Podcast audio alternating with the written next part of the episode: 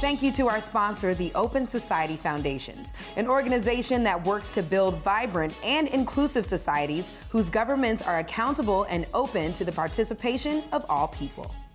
Hi, welcome to another episode of the Tell Black Stories podcast. I'm your host, Gia Peppers.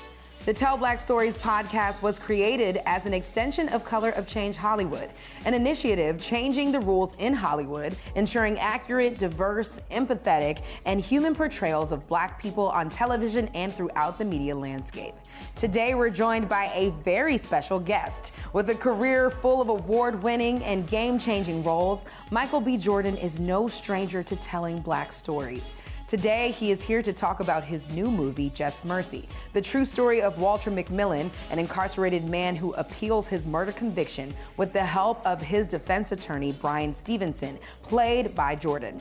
Michael, thank you so much for joining us today. How you doing? I'm great. Good. You know, we're here in New York, and Michael B. Jordan, you're doing such incredible work. I have to say, we're so proud of you because Just Mercy is an incredible film. We all saw it. So thank you for the work you did, and thank you for telling this story of Bryan Stevenson. Um, obviously, this is an important story. Probably, do you think it's the most important story you've told in your career so far? I think it's right up there with them. Um, honestly, for me, I think uh, you know it speaks to a subject matter that that that we constantly, um, you know. Uh, deal with on a day-to-day basis you know being black and brown in america mm-hmm. you know and uh, the judicial system and how racially you know biased they are. I think bryan stevenson's life's work is, uh, is a testament to you know um, you know balancing and leveling that playing field and, yeah. and making things uh, as fair and equal as possible. So yeah i think it's uh, yeah it's, it's up there. Yeah. And do you can you even i don't even know if you can pick but what do you think is the most powerful part about bryan stevenson's work and legacy especially everything he does with eji I think it's consistency. I think uh, you know us as a culture, we get uh, very uh, you know we emotionally react on certain things. You know, it's the the revolution of the week, the yes. revolution of the month, and then we uh, we fatigue. You know, we tire, we get distracted, we move on to the next thing. And uh, I think one of the most impressive things about Bryan Stevenson is that for the past 30 years, he's dedicated his life to this cause. Right. He's continued to you know make a difference and um, you know break down these barriers um, on a day-to-day basis. You know, um, even while we were shooting this movie, he would pop in on set, then he'll be on the next flight straight to the Supreme Court, fighting cases day in and day out with a life or death, literally life or death stakes. So I think um, that's probably one of the most impressive parts about uh, this movie is that you know, he was juggling so many different things at one time, but he sacrificed so much of himself for the betterment of us. And mm. um, I think that needs to be, um, you know, celebrated. And uh, yeah. You're doing good. Use your platform to do it. I love that. And Just Mercy really has the opportunity to show this new generation how criminal justice, how the criminal justice system has and continues to fail black communities. We all know it, we live it. Um, and Bryan Stevenson has said, I think we have a criminal justice system that treats you better if you're rich and guilty than if you're poor and innocent. As a content creator yourself, can you talk about the importance of authentic to- storytelling when it comes to issues like criminal justice that disproportionately affect us? I think, um, you know, now we're li- we're living with the evolution of slavery. You know, I don't think it ever ended. You know, it, it, never, it didn't really you know end. It just evolved. It, it's uh, the perception of what it is to be black. You know, the, um, the, stigma that comes around with us of being dangerous, the, of being considered guilty uh, just by the way we look. You know, and I think through you know content, through art, through you know um, storytelling, we can humanize. You know, and change that perception um, uh, to the world. You know, if you're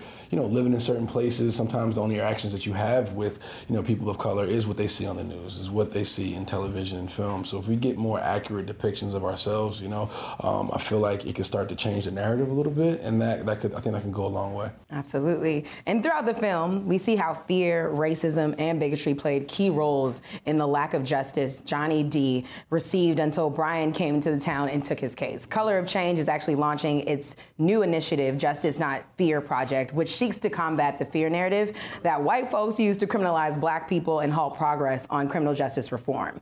From your experience working with the film and your relationship with Bryan, can you talk about the role you think fear and bigotry plays in cases like this? I think fear in general is, um, you know, um, you can't be governed by fear, you know, fear tactics, uh, you know, um, playing up a certain image to get people scared, you know, scared of things that you that you have you don't have a close proximity to.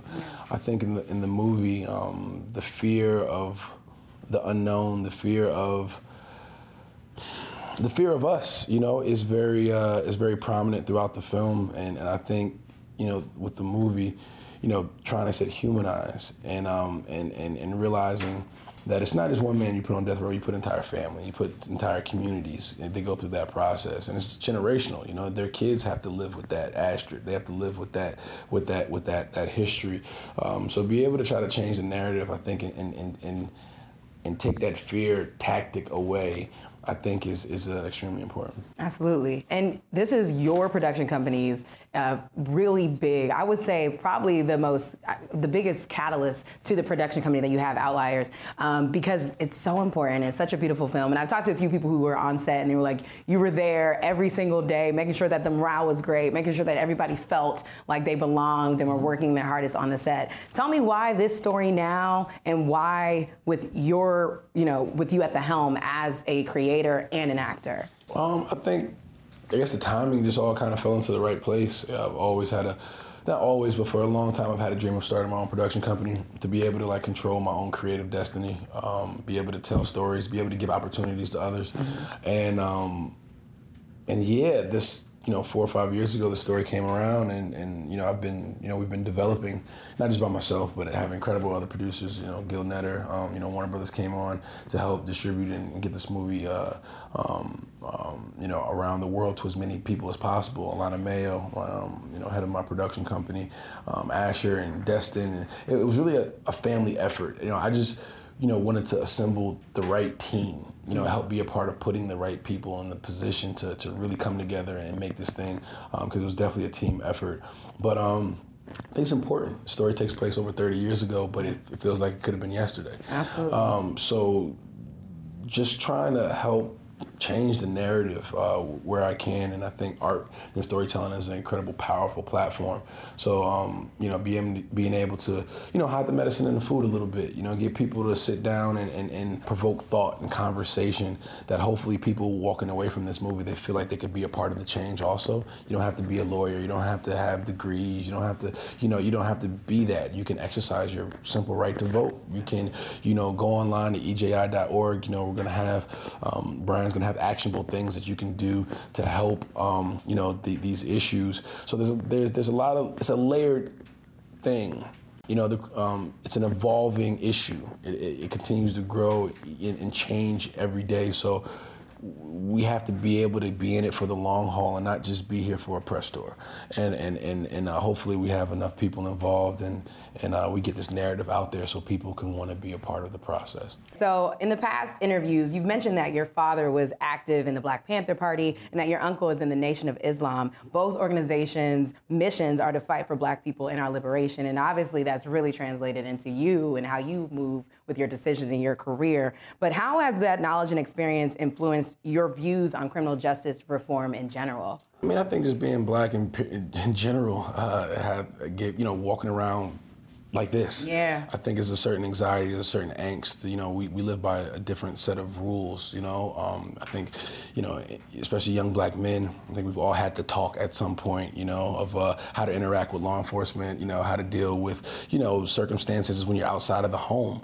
Um, and, and, just being uh, aware, you know, um, always being privy to um, how the world really works and the nuances of these institutions and, you know, you know, trying not to end up in certain situations. Uh, so, uh, yeah, my family had a you know a huge part of my, my mindset and how to you know um, you know how to think and move and and um, you know and yeah, just uh, try to navigate it. You know, it's uh, it's unfortunate that it's the norm and, and you know you know it, it's uh, it's expected. So uh, you know it's, it's trying to trying to not make it so normal. I agree, and I think I mean, I know you're a big family person. I have a, mm-hmm. a little brother as well, and I always think like, Lord, that's the number one prayer I always have. Like, just protect my family, protect the men in my family. Mm-hmm. And I think one of the most powerful platforms we have is storytelling. And so I really, again, am thanking you for creating this film because wow. when we walk away as Black people, we are able to see like exactly how we how we feel uh, mm-hmm. with those experiences. So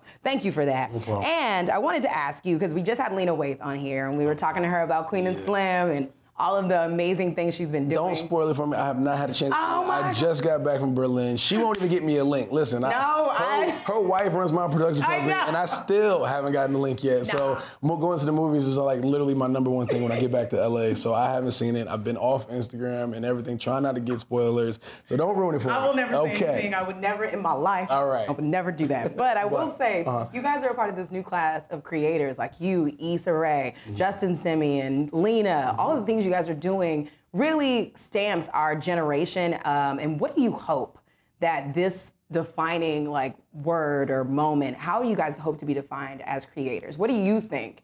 Um, you guys are defined as this new class millennial creators? I don't know. You know, I think, you know, that's for other people to define and write about and speculate. I think, you know, we're just doing our, you know, our jobs in a sense. And, you know, you know, it's our sense of responsibility to our community, you know, to, um, you know, telling honest stories, uh, you know, expressing, you know, ourselves, our, our frustration, our, you know, our our perspective, yeah. you know, on life right now, and hopefully it inspires the next generation to do to be better than us, mm-hmm. to, to go further. I think that's what it is. You know, I've learned from the Sidney Poitiers and the Harry Belafontes, and you know, the Jamie Foxxes, the Denzels, and people that are you know gracious enough to pass on information and not be precious and you know and, and, you know they grew up in generations where it was they had it way worse than us.